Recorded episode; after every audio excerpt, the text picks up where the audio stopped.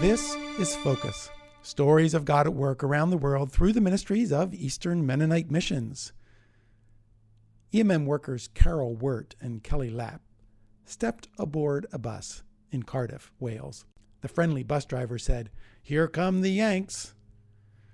So Carol had to tell the bus driver that she had lived there for 20 years and still can't lose the American accent living in Wales, which is in the United Kingdom, for the past two decades, may not have significantly shaped Carol's accent, but it has redefined her missiology, her practice, beliefs, relationships, and even her children.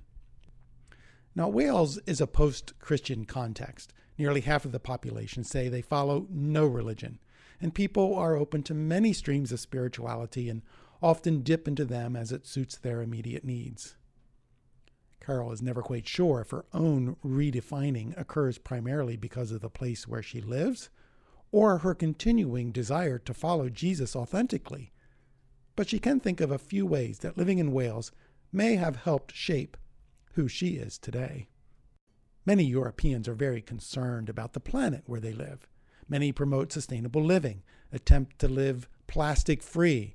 Maybe they're vegetarian or vegan and shop ethically. Therefore, it's difficult to talk about eternity without demonstrating a concern for God's creation here and now. Carol's three children use public transportation and carry multi use coffee cups and water bottles. And they don't own a dishwasher. They grow vegetables in pots and a reclaimed wooden pallet in their tiny backyard. They take reusable bags to the supermarket.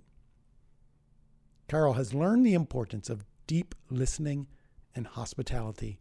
She tries to talk with people, not at them.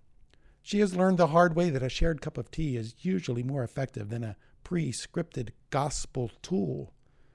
She has learned that the good news must be shared through storytelling and sharing personal experiences so that the listener feels an emotional investment. Building relationships is key in a post Christian context. For the past two years, the Wirt family has been living in an intentional missional community. They are one of three houses that gather for rhythms of prayer and meals. Carol is slowly shredding the identity of a selfish, purely personal salvation and welcoming her role within a visible community of believers. Carol is unlearning as much as she is learning. That's how she says it. She doesn't give all the credit to living in Wales. But as she steps off the bus, she finds herself instinctively saying, Cheers, drive, like all the others before her. Well, I'm sure you've noticed Christmas is right around the corner. Perhaps you're looking for a different kind of gift this year. So consider giving the gift of transformation by supporting the work of EMM. You can support our work of crossing cultures, engaging the world, and making disciples of Jesus. And you can give online by going to our website, emm.org/give.